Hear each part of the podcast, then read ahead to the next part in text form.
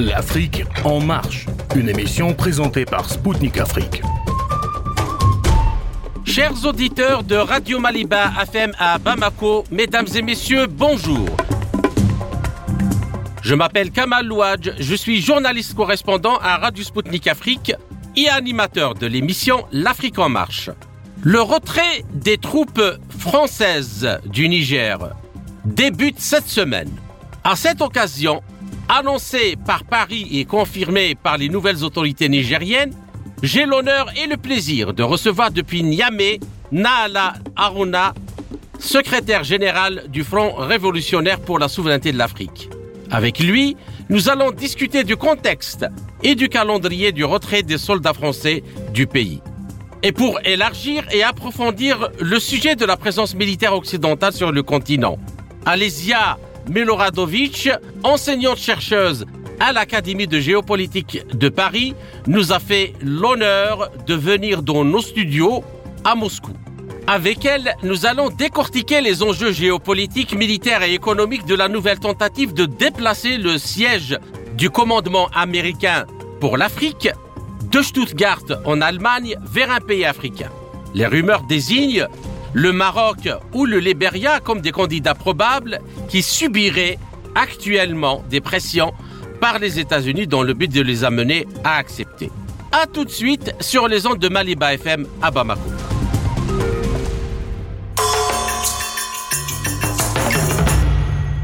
Monsieur Naala Aruna, bonjour et merci d'avoir accepté de nous accorder cet euh, entretien. Merci bien, bonjour. La première question, euh, monsieur, les troupes françaises amorcent leur retrait du Niger euh, cette semaine, selon l'état-major des armées françaises. Alors, quelle est votre analyse de cette décision? Cela est suite à un communiqué après la prise du pouvoir du CNSP le 26 juillet 2023 le 3 août 2023, le gouvernement nigérien, le gouvernement de la transition avait dénoncé, si vous vous rappelez, les accords militaires qui nous lient avec la France. Oui. Si aujourd'hui nous sommes à ce stade de retrait, c'est la conséquence logique de la dénonciation des accords militaires de l'État du Niger et des accords entre l'État du Niger et la France. D'accord. Alors, euh, dans ce cadre, monsieur euh, Aruna, l'état-major français a assuré que le retrait de ses soldats se passera en bon ordre. Alors, euh, en sécurité et en coordination avec les Nigériens. Pouvez-vous expliquer pour nos auditeurs quel rôle va jouer l'armée nigérienne dans ce processus? Oui, merci bien de la question. Et là aussi, il faut souligner qu'il y a un changement de cap de, l'État français. Parce qu'au début, eh, la France avait voulu eh, faire une diversion eh, en refusant son retrait pour dire que les autorités ne sont pas légitimes. Donc ici, avec ce message, nous constatons tout simplement que l'État français est devenu très petit parce qu'au début, ils avaient une position de ne pas reconnaître les autorités qui sont en place. Si aujourd'hui ils disent qu'ils veulent un retrait avec beaucoup plus de calme, ça veut dire qu'ils vont reconnaître obligatoirement la légitimité du gouvernement en place et ensuite amorcer des discussions dans lesquelles ils vont demander, puisque là c'est la France qui va demander les retraits. Mais pour les, Niger, le peuple nigérien, nous, nous avons chassé ces militaires français du Niger. Maintenant, s'il y a une discussion eh, qui reconnaît nos autorités, donc, nos forces de défense et de sécurité, l'armée nigérienne allait veiller au plus petit détail le départ de ces Français. Parce que vous le savez, nous, nous sommes dans une position de guerre avec la France. Mhm. Donc, si un ennemi dit qu'il va quitter, il faut veiller. Voilà le rôle de l'armée nigérienne. Nous allons veiller pour que les Français, au plus petit détail, qu'on soit convaincus qu'ils vont quitter. Voilà le rôle de, l'armée nigérienne et du peuple nigérien. Et de toutes les manières, ils savent qu'ils vont partir. D'accord. Donc, si j'ai bien compris, l'opinion publique considère la présence française euh, comment euh, Comme encore une, sorte euh, ou une forme de colonialisme, de néocolonialisme. Pourquoi le peuple nigérien demande ce départ? Voilà, le peuple nigérien demande le départ parce que si vous prenez même de leur argument, celui de dire qu'on est venu nous sauver du terrorisme, avec la présence aujourd'hui des nombres même qui est annoncé, plus de 3000 militaires français au Niger, en 10 ans, nous n'arrivons pas à mettre un, un terme au terrorisme, ça veut dire que sur ce plan, il y a un échec cuisant de la part de la France. Et d'autre part, nous avons des raisons bien fondées que la France, au lieu de nous aider à lutter contre le terrorisme, la France est l'aînée c'est la France qui crée, qui arme, qui donne des renseignements et des munitions aux groupes terroristes. Aujourd'hui, elle ne fait plus l'ombre d'aucun doute. À part son échec, la France entretient ce mouvement de terrorisme dans notre pays. Voilà pourquoi l'opinion publique nigérienne demande le départ pur et simple de la France de chez nous. Bien, alors euh, j'aimerais bien rebondir sur ce que vous venez de dire juste euh, là et, et vous poser l'autre question, euh, les, parce que les premiers soldats qui vont quitter le territoire nigérien seront les 400 euh, actuellement déployés à Walam, le long de la frontière du Mali, euh, entre le Mali et le Niger. Alors, ces soldats, quelle était leur mission dans cette zone et pourquoi ils seront les premiers à plier bagages Ces soldats, comme ils le disent dans un premier temps pour nous tromper, ils disent qu'ils sont venus nous aider à lutter contre le terrorisme.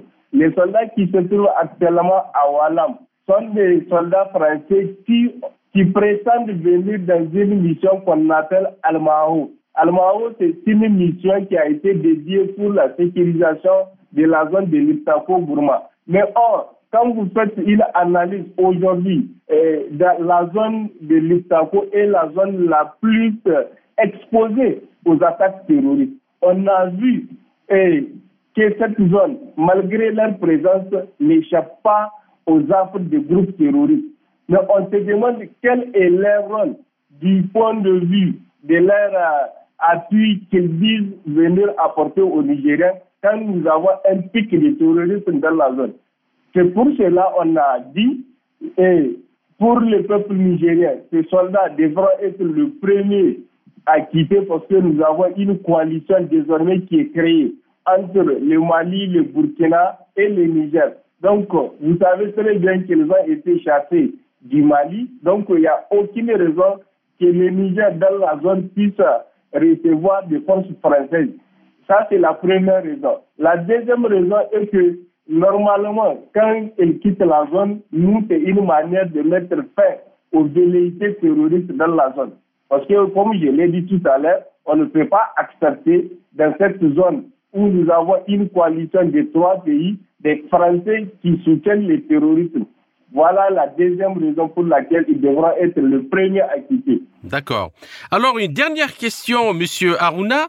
Pourquoi ce sont les militaires euh, qui sont déployés ou stationnés à Niamey, à la capitale nigérienne, qui partiront en dernier?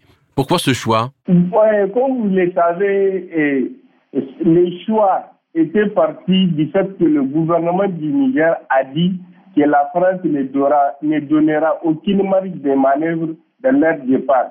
Il faut que le gouvernement nigérien puisse avoir un calendrier avec lequel la France va travailler pour son euh, départ.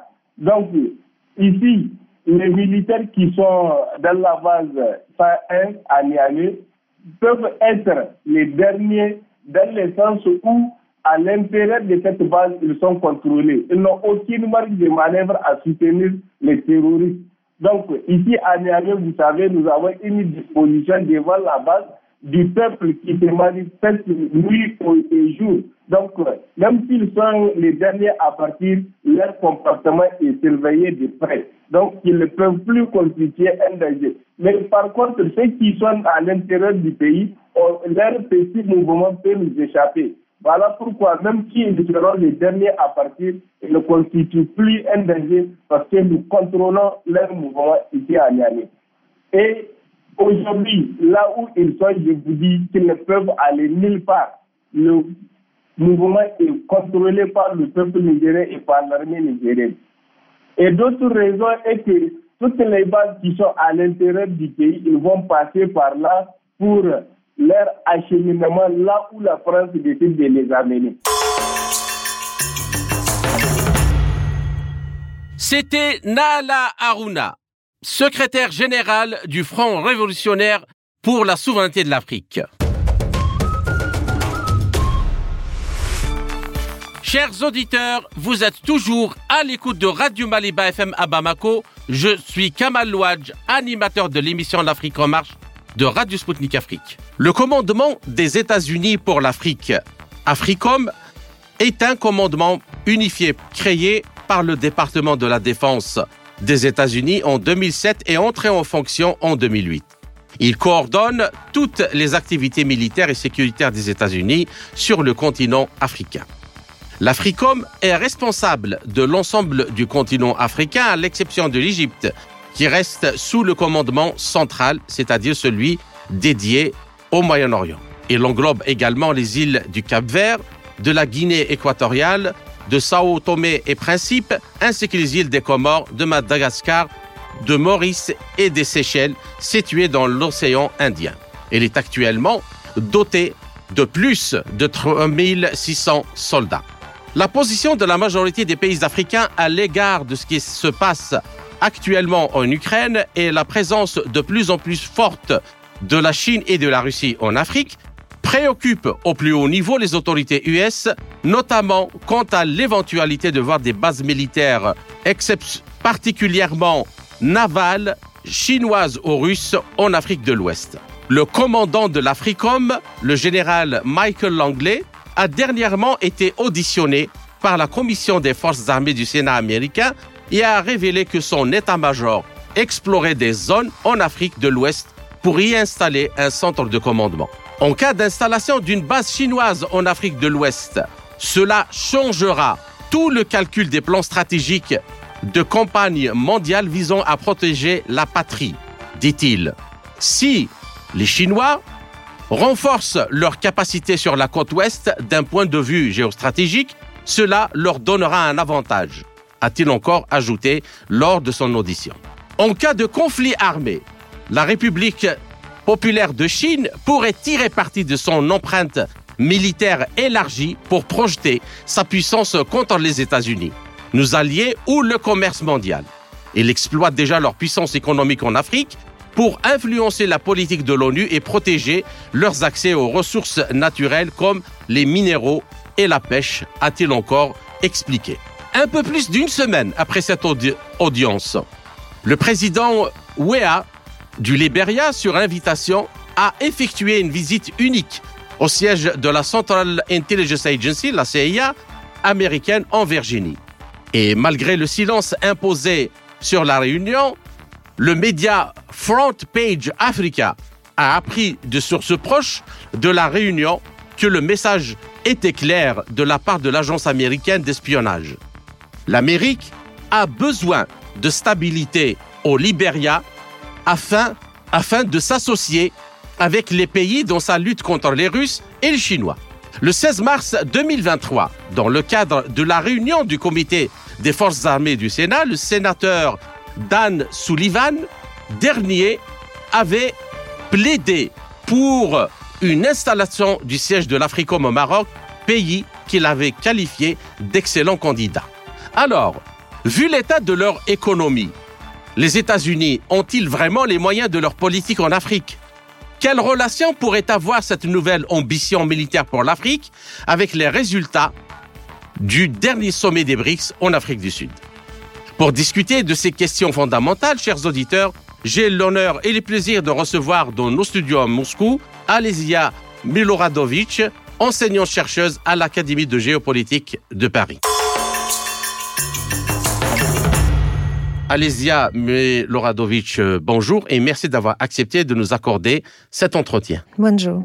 Bonjour, chers amis. Bonjour, madame. Tout le plaisir est pour nous de vous recevoir parmi nous. Alors, la première question, donc, euh, comme tout le monde connaît, euh, on peut faire la guerre certainement, quand on veut la faire ou décide de la faire, mais il faut avoir d'abord le nerf de la guerre, comme on dit. Euh, on ne peut pas se jeter dans une guerre euh, sans avoir le, les reins solides d'un point de vue économique et financier pour soutenir l'effort euh, de guerre. Alors, de ce point de vue, le montant de la dette fédérale des États-Unis a atteint les 33 000 milliards de dollars. 33 000 milliards de dollars. Et néanmoins, cette dette, elle est juste une partie de la dette globale, parce que la dette totale américaine, qui se calcule en y incluant en plus de la dette fédérale, les dettes des ménages, des entreprises, des 50 États de l'Union, des institutions locales et des institutions financières, atteint la somme astronomique de près de 103 000 milliards de dollars, soit près de 400% du PIB américain et 97% du PIB mondial. Et ça sans compter les engagements spéculatifs, parce que si on y rajoute ça, moi je pense qu'on pourrait arriver au double de cette euh, dette. Alors, Alésia euh, Miloradovic, que pensez-vous de toutes ces données et est-ce que les États-Unis ont-ils encore les moyens de faire les gendarmes dans le monde, notamment en Afrique? À propos de, à propos euh,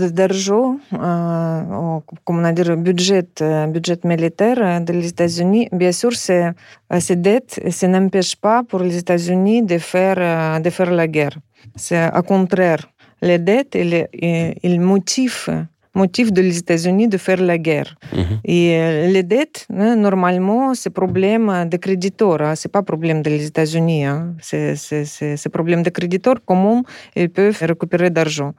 Euh, les, les États-Unis, bien sûr, il est encore, il est encore en puissance euh, mondiale, c'est assez fort.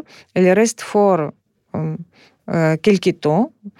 et bien sûr, notamment en Afrique, il faut il faut avoir quelques informations, il faut préciser. Par exemple, euh, on peut dire que c'est quatrième ou même cinquième présence euh, de les États-Unis en Afrique. Avant la Deuxième Guerre mondiale, les États-Unis avaient la relation avec l'Égypte à cause de la chaîne de Suez, avec l'Éthiopie.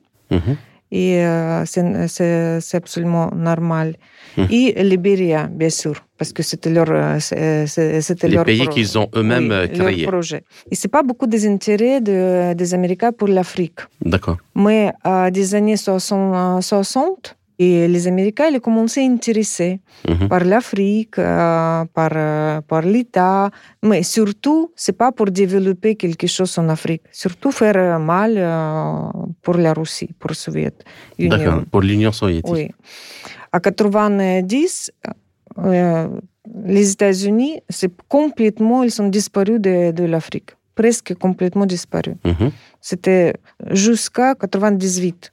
Vous vous souvenez, c'était un euh, acte de terrorisme contre... Oui, oui, à Dar Salam et, euh, oui, contre, et, à Nairobi. Oui, contre, contre les ambassades oui, américaines. Oui, oui, à Tanzanie, c'est 250 personnes qui étaient tuées.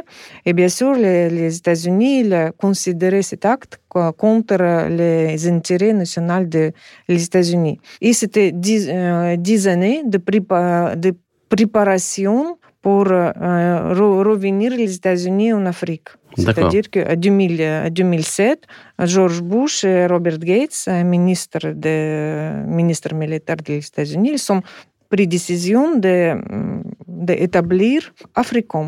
Non, un, un, commandement pour l'Afrique. Oui, un commandement pour l'Afrique, Africom.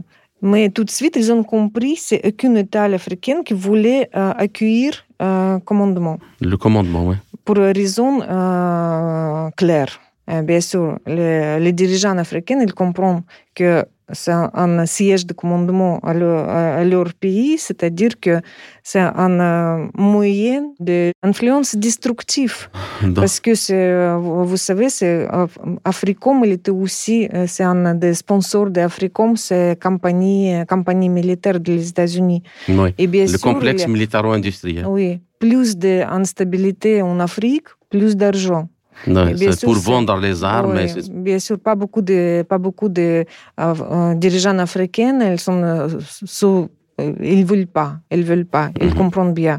On peut noter que, par exemple, ce premier, je crois que c'était premier, c'est Mahmoud Bazoum, mm -hmm. ex-président de Niger, mm -hmm. qui voulait, qui vraiment, il a invité Africom à son pays. On, on- sait bien le destin Ouais. de M. Bazoum. Il, il retiré cette. euh, C'est-à-dire que et, euh, à 2008 et jusqu'à 2016. Donc vous pensez, Alizia Mouladovic, que euh, le président Bazoum, euh, l'une des raisons qui ont amené sa destitution par le par l'armée, c'est le fait d'avoir justement euh, mis la sûr. disons au moins mis la possibilité et Bien mis les sûr. possibilités que Bien sûr. de voir l'Africom installé au, au. Niger. Vous pouvez regarder, c'est cette année, peut-être quelques semaines avant à ce coup d'État, Mhm. euh, Monsieur Bazoum, il a euh, annoncé ses volontés pour, pour accueillir euh, commandement D'accord à Mais juste pour revenir au début de votre intervention, quand vous dites que, parce que c'est très important, je crois que c'est une phrase très importante, vous dites que les États-Unis, justement, font la guerre pour régler la dette et c'est pas la dette qui va les empêcher de faire la guerre. Est-ce que vous pouvez expliquer un peu ça? Non, euh, bien sûr, pour, vous, savez, c'est normal, c'est situation normale, hein, financement, c'est une situation absolument normale. Si vous avez beaucoup de, beaucoup de dettes, il faut faire la guerre. Il faut faire la guerre avec... euh, C'est-à-dire que vous voulez dire, il faut faire la guerre, euh, c'est-à-dire vous voulez dire que quand ils ont une crise économique, généralement, ils choisissent de faire la guerre Non, mais bien sûr, c'est toujours dans euh, l'histoire de l'humanité à partir de Rome. Mhm. C'est un moyen de régler, de Des régler, crises économiques. régler des problèmes de crise économique. D'accord, ok, j'ai compris. Et, oui, ça c'est absolument normal. Bien, alors pour la deuxième question, euh, parce que dans ce déploiement, euh, il faut voir aussi euh, le, le nez de l'OTAN, ça ne sera pas uniquement les États-Unis, parce que les États-Unis, ils sont quand même très présents au sein de l'OTAN, ils sont la première force militaire et qui entretiennent au moins 800 bases dans le monde. Mhm. Bien. Alors, en 2006, depuis 2006, la, fa- la référence euh, pour la charge militaire de chaque pays membre de l'OTAN est de 2% du PIB. Mhm. Et les résultats de l'atteinte de l'objectif de 2% sont mitigés. Euh, tout le monde le sait actuellement. Et selon le dernier rapport au- euh, du secrétaire général de l'OTAN en 2014, la charge militaire moyenne des pays membres de l'OTAN, à l'exception des États-Unis, était de 1,43%, pas 2%. Et elle était en 2022 de 1,65%. Alors, début 2022, il y a eu l'opération russe et la crise économique s'est encore euh, aggravée, notamment en Europe, mais aussi aux États-Unis, mais notamment en Europe. Alors, que pensez-vous de cette situation et dont la situation d'endettement euh, dont souffre l'Occident, notamment les Européens, quels sont euh, leurs moyens pour continuer à soutenir l'Ukraine en Russie d'abord, parce qu'ils annoncent ça, et parallèlement à ça, où vont-ils puiser les moyens pour aller en Indo-Pacifique et aller aussi en, Afrique? Ah, sur, sur, le, sur le dette, encore, euh, si, on parle sur le dette américaine, euh, sur le budget américain, on, a vu dernière semaine, je pense le- peut-être les 10 jours, que le Congrès américain il a refusé de l'aide euh, pour, pour l'Ukraine, Ouais. où ils n'ont pas d'argent. C'est ça. Donc euh, la, la crise commence à se faire sentir. et- Oui, ils, ils n'ont pas d'argent, mais ils voulaient, c'est- ils voulaient non, quand même, cet argent qu'ils ne veulent pas envoyer en Ukraine, il ne reste pas les États-Unis, par exemple, pour euh, subventionner de, de l'État, des citoyens, des taxpayers américains, pas du tout. C'est l'argent qui est préparé pour l'autre guerre, la guerre contre, euh, contre la Chine. Et les États-Unis, les- comme, comme ils disent, OK, c'est, c'est- Ukraine, c'est en Europe, et c'est votre problème. C'est vous qui doit financer euh, ce- cette guerre. Mhm. Et euh, moi, je crois que 2023, c'est la dernière année que l'Europe, elle, elle peut, elle peut, elle est capable de financer cette guerre. C'est de- c'est- cette dernière année. C'est la dernière année, 2023. euh, À 2023. 2024, c'est déjà non. Euh, C'est déjà, on- impossible. c'est impossible. On a- ils n'ont pas d'argent pour, pour ça. Mhm. Ni d'argent, ni de moyens militaires d'ailleurs. Ni volonté. Non. Ok. Et donc, euh, dans ce cas-là, euh, pourquoi est-ce qu'on peut vraiment euh, envisager qu'il pourrait faire une, une autre projection de force et de moyens militaires en Afrique? Non, absolument, absolument non. On- C'est un fantasme, un rêve. euh, non, absolument non. D'accord. Donc voilà, c'était le sens de ma question. Bien. Alors, j'en viens à la question que vous venez de soulever maintenant, qui est extrêmement importante. Euh, en disant qu'en fait, ils ont refusé l'aide à l'Ukraine parce qu'ils préparent une autre guerre, c'est celle contre la Chine, et cette guerre-là, elle est beaucoup plus importante. Euh, nous ne pouvons que souscrire à ce que vous voulez di- dire. Alors, le nouveau concept, dans le, sens de ce que- vous avez dit, le nouveau concept stratégique de l'Alliance Atlantique, de l'OTAN, adopté l'année dernière, a cimenté l'implication de l'OTAN dans pas uniquement des États-Unis, mais même l'OTAN dans l'endiguement global de la Chine. Et l'OTAN a également commencé euh, à développer des liens euh, avec les quatre États qu'on appelle euh, l'OQUAS, euh, de l'Indo-Pacifique, le Japon, l'Australie, la Nouvelle-Zélande, la Corée du Sud.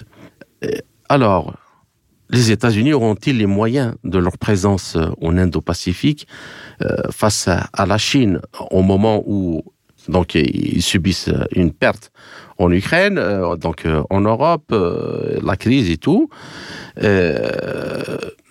Et dans ce cas-là, est-ce que aussi, encore une fois, l'annonce d'aller en Afrique est vraiment réaliste? Il faut comprendre que l'Afrique, dans ce cas, c'est un, encore c'est un polygone pour la guerre froide. Pour la guerre froide, mais avec l'autre participant. Maintenant, c'est maintenant, c'est la Chine. Mhm. Ce n'est plus l'Union soviétique, Oui. mais c'est la Chine. C'est la Chine. Pourquoi? On explique. Euh, vous vous souvenez que la Chine, il y a plusieurs années, il a investi dans euh, cette euh, fameuse euh, chemin de soie. Ouais, le- c'est le- les routes de la soie. La le route- projet oui, de, de la route de la soie. vers l'Europe. Oui. Imaginez c'est combien d'argent ils ont investi. Pourquoi? Parce qu'à l'époque, comme ce, projet a commencé, l'Europe est considérée comme un grand continent très riche qui est capable de, euh, d'acheter, de consommer des produits euh, Chinois. chinois. Et ça, c'est plus important. Parce que c'est normalement, pour, euh, pour, pour justifier le marché, il faut avoir environ 500 000 euh, de consommateurs. Mhm. 500 millions de consommateurs. Comme, 500 euh, millions, comme l'Europe. Assez riches. Assez riches comme qui l'Europe. sont, qui sont capables de consommer. Mais maintenant, on voit que l'Europe, elle euh, euh, très vite. Mhm. Et l'Europe, elle n'est pas très intéressante euh, au niveau stratégique pour la Chine. Et c'est qui, est plus, euh, qui peut remplacer l'Europe? C'est l'Afrique. Mhm. Regardez, l'Afrique, un milliard et quelques, excuse-moi, je ne connais pas. un- presque un milliard de 100 millions, mais en tout cas, en 2050, ça va arriver même jusqu'à 2 milliards, euh, Oui. selon les statistiques. 2 milliards. C'est-à-dire que c'est un marché immense. Et plus, par rapport à l'Europe, c'est l'Afrique, c'est un continent qui est, qui est riche naturellement. Mhm. Ils n'ont pas besoin d'acheter des carburants, d'acheter de, euh, acheter de l'uranium. Ouais. Ils ont absolument tout euh, dans, euh, Dans le- leur pays. Dans leur pays. Absolument tout. Mhm. Ils ont besoin que de technologie. Et en alliance avec euh, la Chine, ils peuvent, ils peuvent avoir avec, avec euh, la Russie, l'Iran, Mhm. surtout l'Iran, ils peuvent avoir des technologies. Mhm. C'est un continent qui, euh, qui va augmenter très vite, hein. Mhm. très très vite. Donc, c'est un continent qui va, où il va y avoir beaucoup de, de croissance en vue de sa richesse euh, naturelle. Bien sûr. bien sûr. euh, de sa population euh, Oui. qui, qui augmente rapidement, et puis du taux de la jeunesse aussi. oui, Euh, c'est à peu près oui. 70% de cette population est jeune, à plus, moins de 30 ans. Il faut dire aussi, il faut noter que la jeunesse africaine, c'est par rapport à beaucoup de jeunesse euh, du monde, euh, c'est aussi c'est le, le, le- le peuple spécial. hein. Parce que moi, je peux, je peux dire que jamais vu cette telle volonté d'apprendre, d'étudier que chez les chez, chez Africains. Oui. Et les- vraiment, ils sont soif, soif. Ils de- ont soif euh, du savoir et de la formation de pointe Oui, dans les domaines oui, de oui, sciences et de Et technologie. c'est pour ça, bien sûr, l'Afrique, c'est un euh, continent, c'est très intéressant pour la Chine et Mhm. pour les États-Unis. Mais pour les États-Unis, euh, surtout euh, parce que c'est pour les États-Unis, c'est la Chine comme marché, c'est plus intéressant. L'Asie, c'est 60 millions de consommateurs déjà. Mhm. Par exemple, en Afrique, il faut préparer. On n'est pas encore. Mhm. En Asie, on a déjà 60 euh, millions de consommateurs. A- L'Asie, la marché- c'est Oui. ce qui contient la plus grande partie de l'humanité, euh, Oui. à peu près le 30%. C'est La Oui. Chine, un milliard et demi, l'Inde, un milliard, et euh, pour, les plus d'un milliard. et pour les États-Unis, pour sortir maintenant dans euh, cette situation, il faut avoir ce marché asiatique. Marché asi- C'est pas la Russie avec euh, autre euh, 150 millions. On n'est Ouais. pas très intéress- intéressant pour les, Éta- pour les États-Unis. Juste par les matières premières. Oui, oui, mais c'est, c'est comme un marché de consommateurs. Oui, c'est pas très intéressant. c'est l'Asie. C'est l'Asie. C'est l'Asie, ça- effectivement. c'est pour ça la guerre entre euh, la Chine et les États-Unis est essentielle. Mais la Chine, ils ont de- beaucoup de stratèges. On peut dire que le gouvernement de la Chine, le Xi Jinping notamment, c'est un stratège. Mm. Et il, il, a commencé, il a déjà commencé de ré- réfléchir sur l'Afrique. Il a, peut-être, disons, vous savez, c'est 400 universités euh, chinoises qui sont déjà accueillies les étudiantes africaines. D'accord. Ils viennent en Chine pour étudier. Et c'est-à-dire qu'après, ils reviennent, ils vont revenir à leur pays, ils vont faire le lobby euh, pour, euh, pour la Chine. Il est, il est capable de parler chinois, etc. C'est-à-dire que la, la Chine, elle a déjà investi euh, en Afrique. Dans la ressource humaine euh, en Afrique Oui. depuis 12 ans. oui. Da- Et ça, depuis c'est 10 très, ans, et ça, c'est très important dans les ressources humaines. Ça, c'est très important. Ok. On y reviendra dans la deuxième partie, mais juste pour conclure avec cette première partie, on regarde donc des échecs patents des États-Unis que nous avons vus en Afghanistan, en Irak, euh, en, en, euh, en Libye, euh, l'échec des Français au Sahel avec l'opération Barkhane, que ce soit au Mali, au Burkina Faso, actuellement au Niger. La- L'armée française a été chassée du Mali, puis elle chassée du Burkina, et maintenant euh, elle plie ses bagages euh, du Niger Mhm. sans avoir euh, où, où elle serait la nouvelle euh, destination. Donc, euh, juste une question d'analyse militaire. À quel résultat pourrait-on euh, s'attendre euh, Ces pays-là, pendant leur puissance, n'ont pas pu euh, s'implanter dans cette région. Que- Qu'est-ce qui pourrait se passer en Afrique avec eux? Mais, mais bien sûr, c'est rien de spécial qui se passe.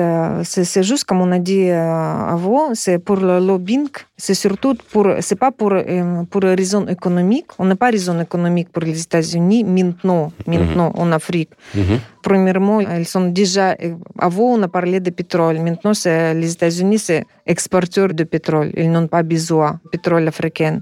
Mais bien sûr, pour raison géopolitique, c'est toujours intéressant d'avoir ces présences, branches en Afrique pour continuer, surtout pour continuer euh, la Chine et la Russie. C'est que ça. Normalement, si on regarde, parce que euh, les Africains aussi, après le- cette, comme on a dit, carrousel entre Biden et Trump, entre politique des républicains qui est retirée complètement de, de l'Afrique, America First, etc. Ouais. On n'a on pas besoin ni l'Afrique, ni l'Asie, ni personne.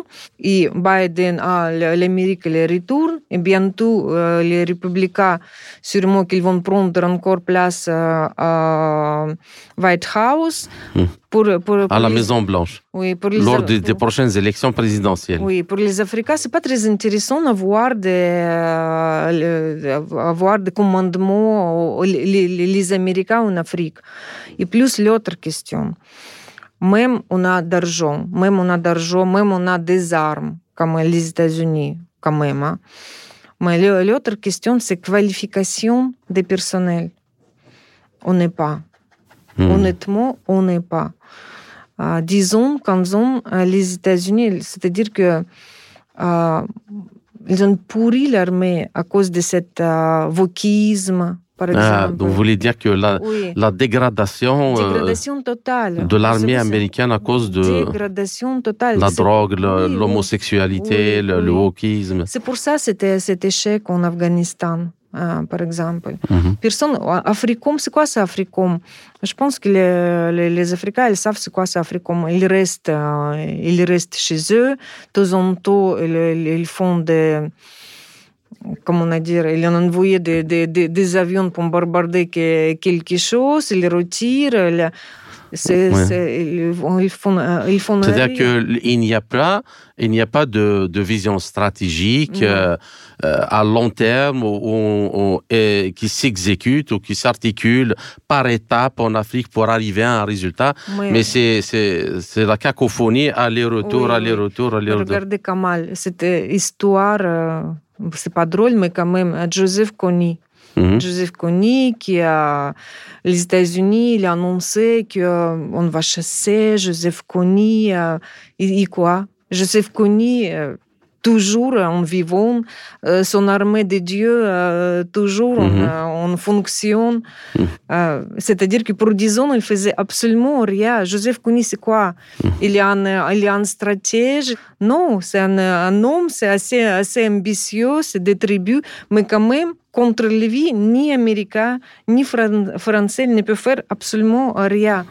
Quelle capacité de... Il y a même, il y a même de ce point de vue, il y a même euh, beaucoup de pays africains comme euh, le Mali, comme le, Burkina Faso, qui accusent justement les Occidentaux, notamment la France, non seulement de ne rien faire contre toutes ces rébellions et le mouvement terroriste, mais même de les manipuler pour les utiliser pour arriver à des objectifs géostratégiques au continent. Je regardais que l'augmentation des crimes euh, depuis 10 ans de prisons américaines euh, à l'Afrique augmenté 7000 fois.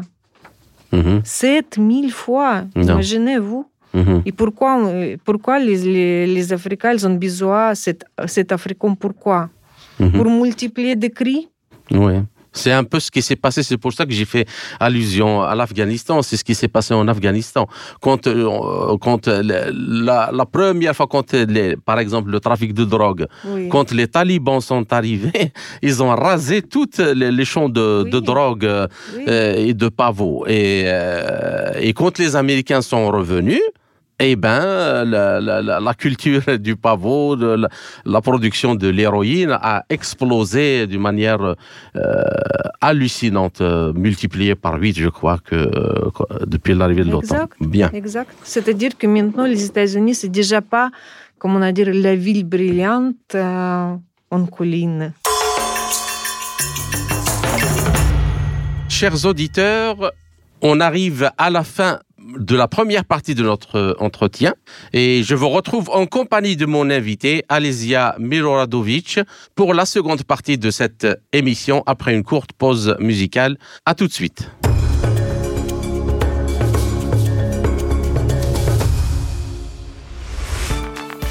Chers auditeurs, vous êtes toujours à l'écoute de Radio Mali BFM à Bamako. Je suis Kamal Louadj, animateur de l'émission L'Afrique en marche de Radio Sputnik Afrique. Je rappelle que mon invité est aujourd'hui Alizia Miloradovic, enseignante chercheuse à l'Académie de géopolitique de Paris. Alizia Miloradovic, euh, je vous salue à nouveau et merci pour votre patience pour cette seconde partie de notre entretien. Ah, bonjour encore, mes chers amis. Merci beaucoup. Alors euh, maintenant, euh, euh, pour la seconde partie, on va quand même tenter d'essayer de comprendre pourquoi la rumeur tourne autour du Maroc. C'est en fonction, c'est selon les déclarations que j'ai citées tout à l'heure des, responsables américains et du Libéria. Pourquoi mhm. ces deux pays donc, donc on va faire un peu de géographie politique et de géopolitique. Donc l'Afrique du Sud et la Russie et la Chine ont exécuté des exercices navals conjoints du 17 au 24 février 2023 en Afrique du Sud, au large de, donc de la côte euh, euh, de l'Afrique australe, non loin de la province côtière de KwaZulu-Natal, euh, dans l'océan Indien, donc tout à fait en bas. Il s'agit du second exercice trilatéral après l'entraînement conjoint des marines chinoises, russes et sud-africaines en 2019 dans les eaux du Cap Bonne Espérance, c'est-à-dire mhm. aussi en Afrique du Sud. Alors, il y a une chose aussi, c'est que ces exercices interviennent après la clôture des exercices navals bilatéraux sino-russes en mer de Chine, euh, orientale du 21 au 27 décembre 2000, 2022 qui, qui venait, donc qui visait à mettre en avant les capacités conjointes des deux pays alliés pour contrer les menaces maritimes et en même temps à défendre nominalement et la paix et la stabilité régionale. Et donc l'Afrique du Sud, de ce point de vue, occupe une position géographique stratégique, hein, du fait que se trouvant sur l'un des chemins de navigation les plus sensibles entre l'Amérique latine et l'Asie du Sud, elle peut également devenir le pivot euh, du fret mhm. maritime venant de la mer Baltique en direction euh, de l'Asie du Sud en cas euh, de fermeture du canal de Suez hein, et du tarois du Bab el-Mendeb sur le golfe d'Aden. Mhm. Alors, la question, quand on met en perspective en perspective euh, géographique, les pays qui ont été intégrés au BRICS, ah, au BRICS, l'Arabie saoudite, les Émirats arabes unis, l'Iran, l'Égypte, on rajoute après l'Éthiopie, donc les cinq pays, et l'Argentine, on voit bien que ces cinq premiers pays, ils sont tous situés dans des zones géographiques mm-hmm. Sur les côtes ou sur les côtes des, des, goulets des goulets d'étranglement extrêmement sensibles et extrêmement stratégiques pour la navigation. Euh, c'est le canal du Suez qui lie la mer Rouge à, la Méditerranée, et puis le, le détroit du Bab el-Mandeb qui lie la, euh, la mer Rouge au, à l'océan euh, Indo-Pacifique, et puis aussi le détroit d'Ormuz qui lie donc le golfe Persique au, à l'océan Indien. Alors, je me pose moi la question, est-ce que le choix d'un des deux pays, le Maroc ou le Libéria, ou les deux à la fois, ne serait pas une sorte de réaction à cette intégration de ces pays dans les BRICS Je ne crois pas beaucoup que vraiment cette, euh, euh, décision de mettre commandement à Libérie ou à Maroc, c'est comme une réponse pour le BRICS. Cette question de mettre euh, ce commandement à Maroc, ça circule à partir de 2008. Ça, c'est certain. Ça, certain, ça fait euh, depuis longtemps que ça circule. Notamment même, même, même la base, la base navale. on avait parlé à un certain moment de déplacer la base navale américaine de Rota en Espagne vers, euh, vers le Maroc. Mais c'est que l'accent est, est vraiment mis maintenant après ce sommet des BRICS et l'intégration des cinq pays, là, on revient à la charge. Euh, c'est vrai que, mais ça s'est endormi un peu, ça s'est estompé. Mais après le sommet des BRICS, on voit qu'il y a vraiment euh, des pressions. Il faut intensifier. Voilà, ils ont intensifié. Comme le. C'est une raison, par exemple, pour Monsieur euh, Sullivan, qui, qui, voulait, qui, qui, voulait très bien mettre ses commandements à, à Maroc plusieurs années. C'était son rêve. Et en temps, il, il, parle, il parle de ça. Euh, bien sûr, mais normalement, les Américains ont déjà beaucoup de bases aériennes, bases maritimes en. Afrique. Bien sûr, si on, si on parle de, géo, de géographie, c'est Libérie, Libéria, c'est plus intéressant pour, pour les Américains. Mais quand même, je ne crois pas qu'ils peuvent mettre commandement, commandement à Libéria. D'accord. À Maroc, j'explique pourquoi je ne crois pas aussi. Je absolument ne crois pas. Bien sûr, c'est très bon. C'est Casablanca, imaginez, c'est tous les banques africaines, euh, présenter Casablanca. Bien sûr, c'est Maroc pour, pour les États-Unis, pour l'Israël. C'est, c'est entreprise, hein? entreprise. Bien sûr, avec toutes les, toutes les capacités financières par exemple, bien sûr, les, les, Américains, ils voulaient contrôler le, le, le Maroc. Bien sûr, c'est normal. Hein. Et pour mettre en institution encore au Maroc, bien sûr, c'est leur rêve, c'est normal. Mais je ne crois pas. Bien sûr, Marzen, comme on a dit, élite marocaine, elle sera contre. Absolument non. Et vous savez, j'ai un ami qui habite au Maroc. Il est Dominique Strauss-Kahn, il est ancien chef du Fonds, euh, Oui. mo- Fonds monétaire. Oui. J'ai très bonne relation. Du Fonds monétaire international, oui. Il vit, il habite euh, au Maroc. Oui, Et oui. moi, moi j'ai téléphoné à lui pour, Oui. euh, pour demander son avis. Mais il a dit non, c'est absolument non. C'est pas de question.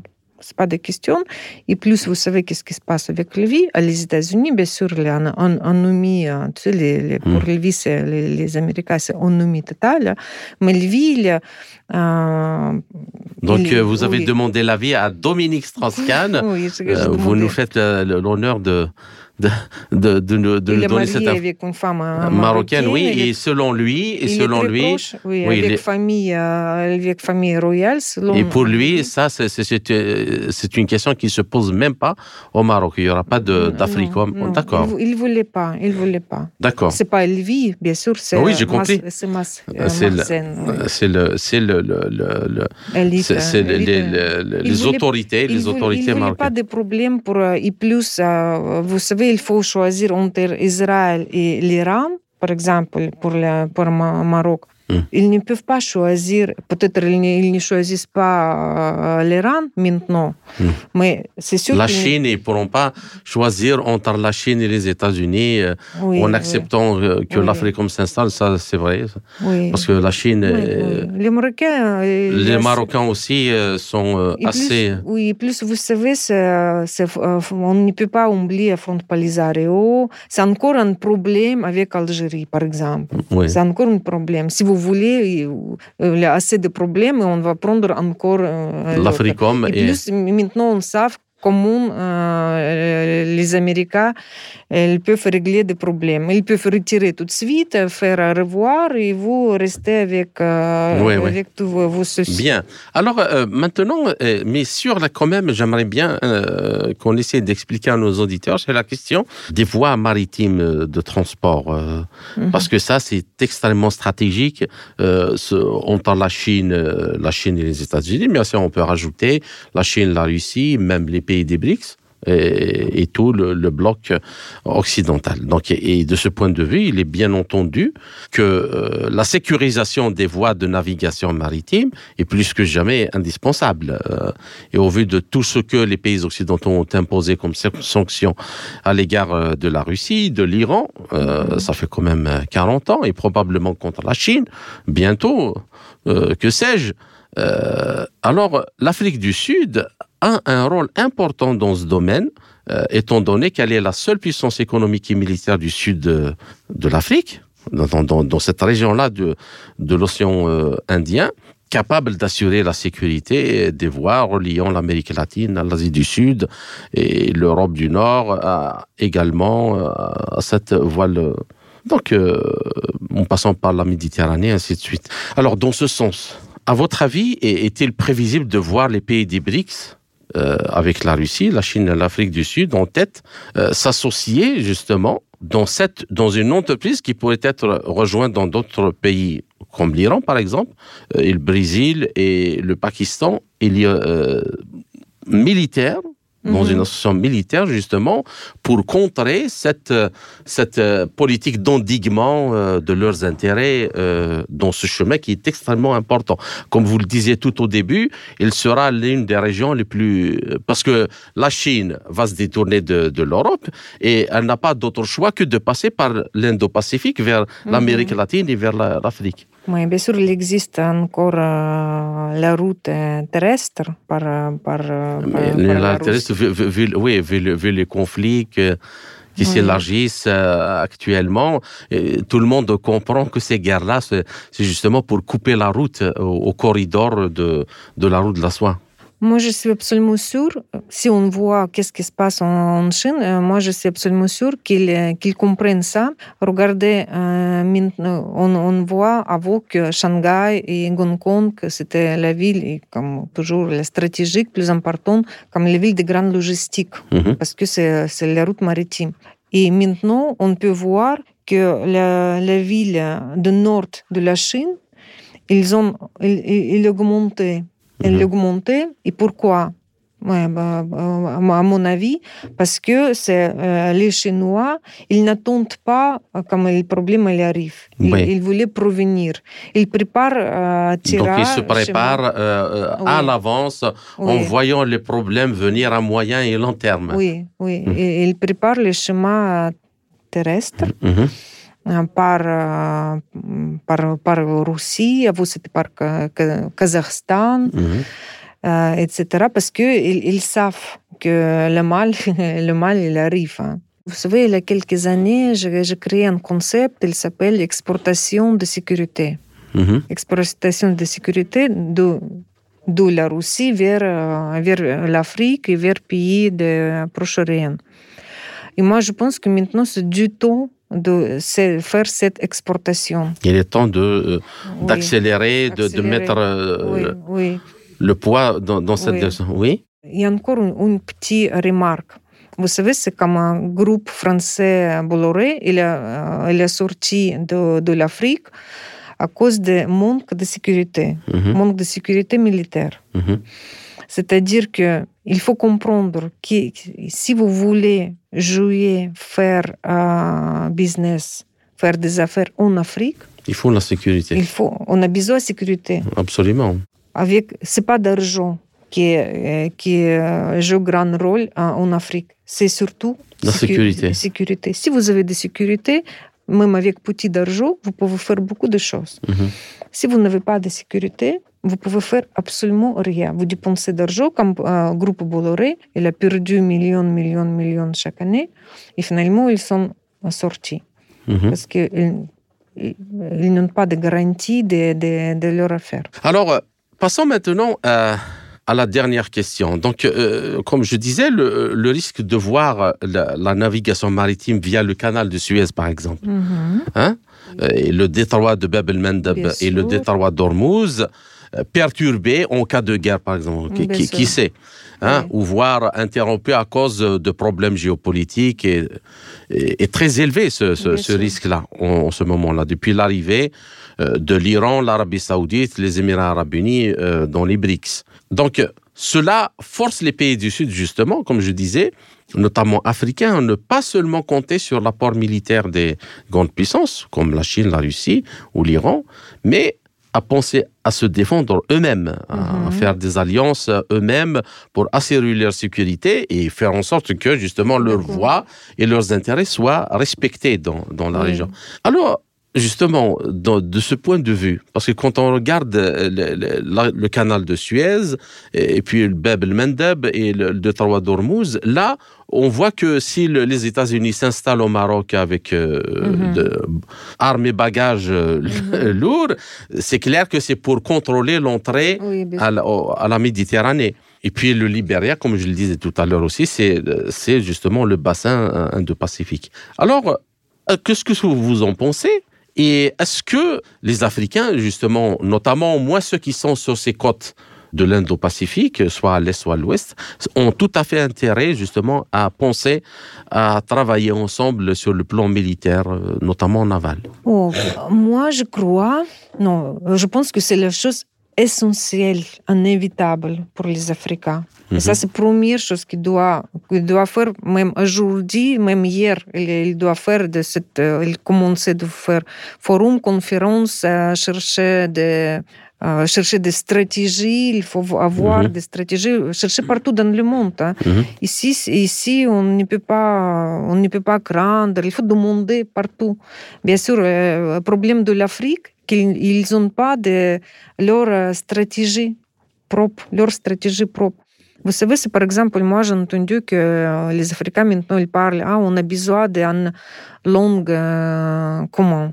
Par exemple, Swahili. Bien sûr, c'est normal que tout le monde qui peut parler. Oui, c'est la langue la plus parlée en Afrique, ça, le oui, Swahili. euh, 150, euh, 150 mi- millions qui parlent. Mhm, mhm. Mais c'est pas, c'est 10% hein, Mhm. de toute l'Afrique qui parle. Euh, et ça, c'est, ça, c'est bien. C'est, c'est premier, premier pas, c'est, c'est bien. Il faut avoir quelque chose en commun. Mais le- sur le plan militaire, bien sûr, on n'est pas de l'école de guerre de l'Afrique. On ne sait pas quelle capacité des militaires, euh, militaires euh, africaine.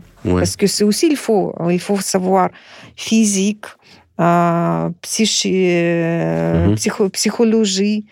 Parce qu'on a vu. C'est-à-dire la préparation des soldats euh, mentalement et physiquement à assumer leurs fonctions. Oui, c'est pas que exercice ou quelques euh, instructeurs, quelques, ils viennent pour donner des leçons, etc. Non, il faut avoir une institution propre. Mhm. Il faut vraiment faire des, mhm. des, instituts. Il faut commencer. Et même développer leur propre industrie militaire. Bien sûr, bien sûr, absolument, parce que c'est leur, c'est leur richesse. Ils ne peuvent pas compter à n'importe quel pays. Ni on, vous, vous, avez absolument raison, je suis d'accord avec vous, ni en Chine, ni en Russie. On ne sait pas qu'est-ce qui se passe avec le gouvernement chinois ou iranien. On sait qu'est-ce qui peut se passer dans le futur. Demain. Il, il faut aujourd'hui, maintenant, maintenant. Et ça, c'est, et moi, je crois que la jeunesse africaine, la jeunesse, ils comprennent ça. et on voit ça dans les manifestations au Niger contre, pour le départ des, des, forces françaises au Mali ou au Burkina Faso. oui, euh, bien sûr, il faut noter aussi ce petit problème. C'est peut-être qui peut devenir grand problème avec les États-Unis. C'est, vous savez, c'est, comme on a dit, la diaspora noire les États-Unis. Oui. La diaspora noire les États-Unis, maintenant, elle a pris première place même avant Arménia, c'est-à-dire que comme au niveau de lobbying, oui, les lobbying. Arménia, Kurdes, même Israéliens, on parle bien sûr d'Afro-Américains naturalisés de première et deuxième génération. Oui, oui. Qui a lien très étroit avec, l'Afrique. Avec l'Afrique. Avec leur pays d'origine. Oui, et bien sûr, ils voulaient, euh, ils voulaient jouer des rôles, et bien sûr, ça marche de deux côtés. C'est comme problème, c'est peut-être des, des avantages. Des avantages. Exactement. Donc euh, ça, c'est une idée qui est très importante parce que les pays africains, dans tous les pays européens, euh, euh, aux États-Unis, en Amérique du Nord et tout, essentiellement, hein, mais même ailleurs, je suppose actuellement, comme vous disiez en Chine, ils ont beaucoup de, de, gens qui sont installés, une grande diaspora mm-hmm. et qui peut être faite euh, peut-être contribuer, on pourrait faire contribuer à développer le, le, continent, oui. à développer le continent et lui donner les moyens de, de, son épanouissement, sans pour autant vouloir le mal à quiconque hein, en Europe ou aux États-Unis, mais disons protéger les intérêts de, euh, du continent africain et contribuer activement à son développement. Mm-hmm. En espérant. D'accord. Bien. Alors. Euh, par rapport, donc, euh, avant de terminer euh, cette, euh, cette émission, comment voyez-vous donc l'évolution de, des relations de la Russie et, des pays africains, notamment après le, sommet de Russie-Afrique en juillet à Saint-Pétersbourg? Moi, je vois, je vois ce grand futur entre euh, l'Afrique et la Russie. Vraiment, ce grand futur, ces relations plus étroites entre la, la Russie et l'Afrique que, par exemple, l'Afrique, euh, la Chine et même la Russie, euh, la Russie, la Chine. Ici, c'est vraiment beaucoup de capacités et euh, parce que c'est pour nous, c'est les Africains, c'est comme, vous savez, c'est comme un fraîche, euh, sang, sang fraîche. Comme du sang frais. Oui, c'est, vous savez, c'est pour nous aussi, euh, c'est, bien sûr, c'est grâce à l'époque soviétique. Hein. Oui. C'est grâce à l'époque soviétique surtout que c'est les, pour nous, les Africains, les supporteurs vraiment très très juste pour nous. Si les Africains nous supportent, c'est-à-dire qu'ils sont euh, vraiment, comment on a dire, sincères, sincères, oui, sincères, sincères. Sincère. C'est oui, c'est le, il Donc il y a, il y a une sincérité dans le dans la relation entre la Russie et l'Afrique. Oui, et, c'est pour ça, et moi je crois que les Russes, ils, ils doivent apprécier ça parce que c'est pas beaucoup de monde oui, qui sont sincères dans, leur, dans la main tendue euh, vers la Russie. Exactement ça. Notamment pendant cette période-là des sanctions et de tensions. Ça, c'est vrai. Surtout maintenant. Oui. Oui, surtout maintenant. Et nous avons vu dans beaucoup de manifestations en Afrique des gens Oui. qui appellent Oui. la Russie à, venir à, à s'installer, à les aider. Ils, ils brandent même les drapeaux russes dans les manifestations populaires, notamment euh, euh, les jeunes. Oui. D'accord. Alors, euh, chers auditeurs, euh, notre entretien arrive euh, à sa fin. Alizia Miloradovic, je vous remercie pour cette euh, interview et pour toutes les informations que vous avez euh, apportées. Et j'espère que nous aurons euh, vont réussi justement à montrer un peu cette problématique dans toutes ses facettes. Et après, on verra comment les choses vont évoluer. Et je suis sûr que les Africains qui cherchent actuellement à, prendre leur avenir entre leurs mains sauront quel choix faire. Et j'espère vous retrouver dans les quelques semaines à venir dans un autre entretien pour traiter d'un autre sujet. Merci encore une fois et à très bientôt. Merci. Merci. Au revoir. C'était Alizia Milardovic, enseignante chercheuse à l'Académie de géopolitique de Paris. Ainsi s'achève cette édition de notre émission L'Afrique en marche, proposée par Radio Sputnik Afrique en partenariat avec Radio Maliba FM à Bamako. Je suis Kamal Louadj. Merci de nous avoir suivis, tout en espérant avoir été à la hauteur de vos attentes, chers amis. Je vous retrouverai très bientôt pour une autre émission. D'ici là, portez-vous bien. L'Afrique en marche. Une émission présentée par Spoutnik Afrique.